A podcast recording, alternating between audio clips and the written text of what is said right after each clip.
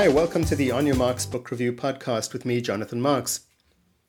This week I review the book No Rules, Rules Netflix and the Culture of Reinvention, written by Netflix co founder and CEO Reed Hastings and INSEAD professor Erin Meyer.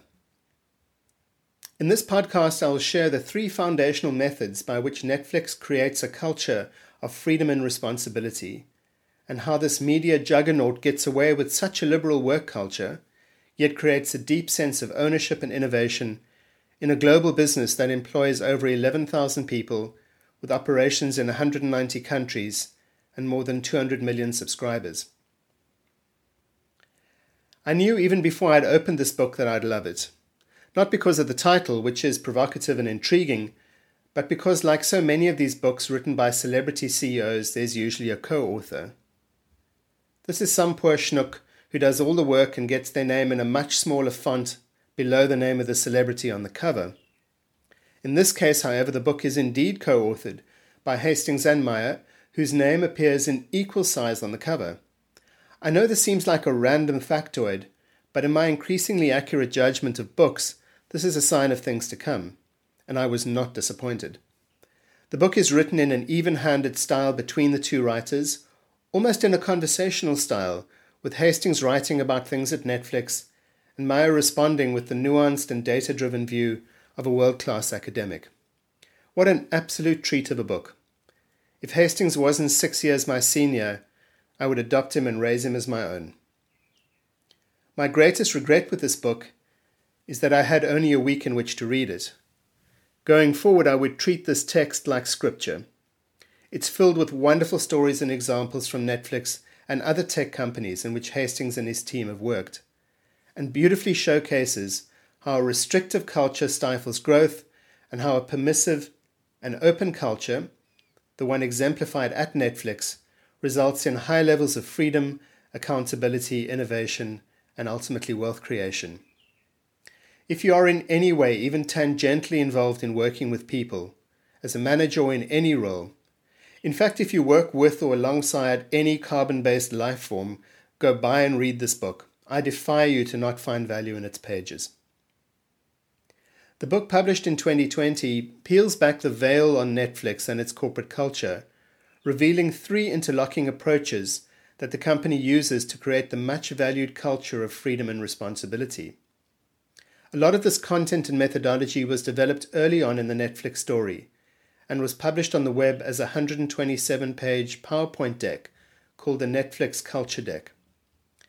Sheryl Sandberg, CEO of Facebook, reportedly said that the Culture Deck may well be the most important document to ever come out of Silicon Valley.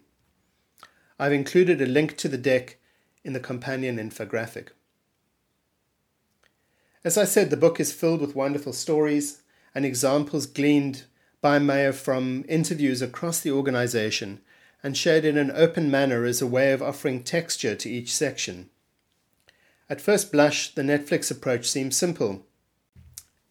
Number one, build up talent density by creating a workforce of high performers. Number two, introduce candor by encouraging loads of feedback. And number three, remove control, such as vacation and travel policies and even decision making approval. As the book unfolds, through three layers of intensity, these three basic principles are shown to be pretty hard to implement, but ultimately profoundly rewarding. I've no idea how you retool an existing company to take advantage of these principles, but clearly this approach has worked for Netflix and created a DNA for the company as it has grown. What I'll do in this podcast is share some examples and takeaways from each of these approaches.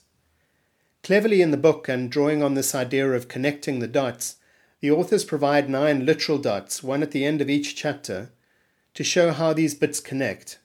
I've included these dots in the companion infographic as well for those of you who don't get the chance to read the book. So, firstly, talent. Netflix thinks of itself as a pro sports team. People are obviously close and work long hours together, but they have resisted the temptation to regard themselves as a family. The focus on performance, of course, is no joke, a Netflix principle is that talented people make one another more effective, and at the same time, adequate performance gets a generous severance package. This is certainly no joke. While there is no ranking and culling of staff, as done at other firms, tech and non tech, just meeting the requirements of the job gets you between four and nine months severance and a cheery wave goodbye. The belief is that adequate performance saps managers' time and energy, reduces the quality of the overall group, and may drive staff who seek excellence to quit and find work elsewhere. The company also has no tolerance for what they call brilliant jerks this tends to happen when brilliant people have heard for so long how amazing and brilliant they are, and then start to believe this and act out. The other talent development approach is to offer rockstar pay.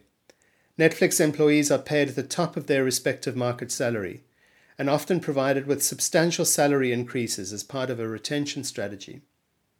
There's no bonus or pay for performance structure at Netflix. Experience has shown that this hampers teamwork and may even lead to destructive behavior or a focus on the wrong metrics. The company uses what it calls the keeper test, which states that, and I quote, which of my people, if they told me they were leaving for a similar job at a peer company, would I fight hard to keep at Netflix? End quote. Netflix employees are encouraged to ask this question of their boss or manager to ensure that they know where they stand from time to time.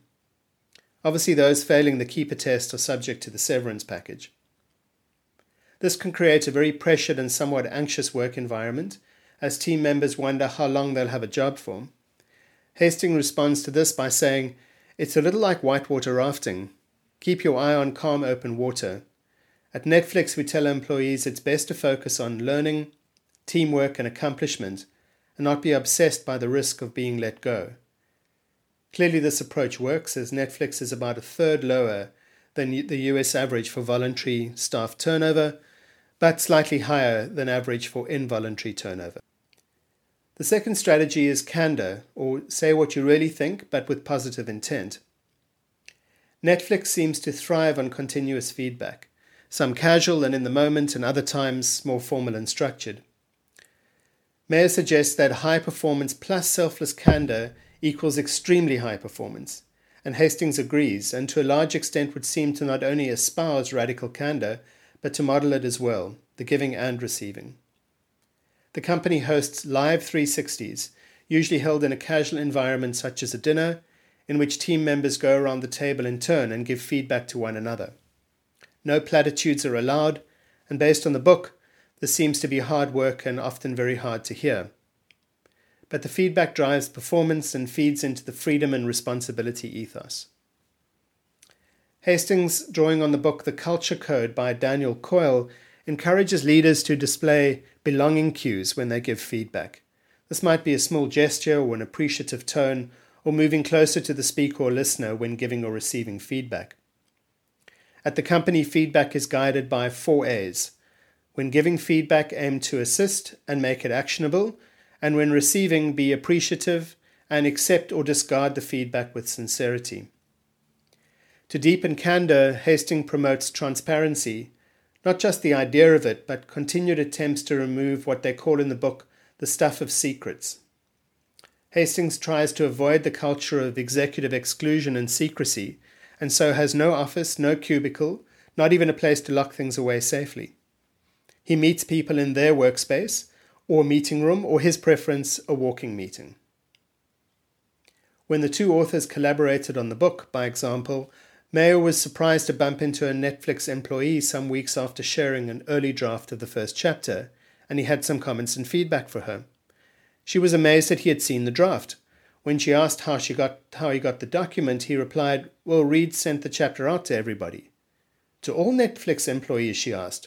Well, not everybody, just the top 700 managers. He wanted to share what the two of you were working on. I think this is a beautiful example of pulling back that veil of secrecy.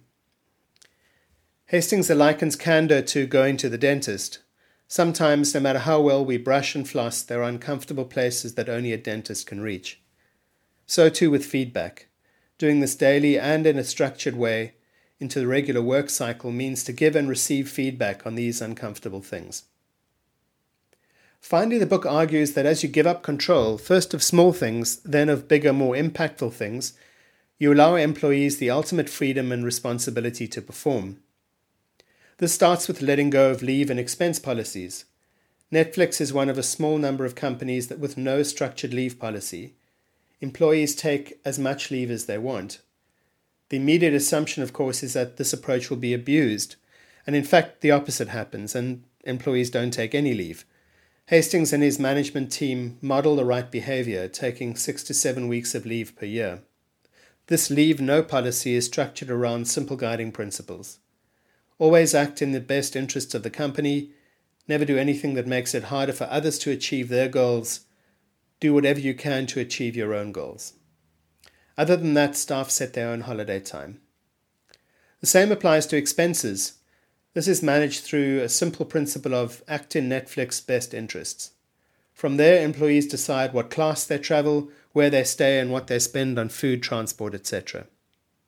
There is limited oversight to manage the occasional abuses, but as Meyer says in the book, some people will cheat, but the gains outweigh the losses. This approach of freedom from policies and rules extends to decision making as well. No decision making approvals are required, and for example, contracts are signed by what Netflix calls the informed captain. This is the person on the ground working on a project and dealing with the outcomes of each decision.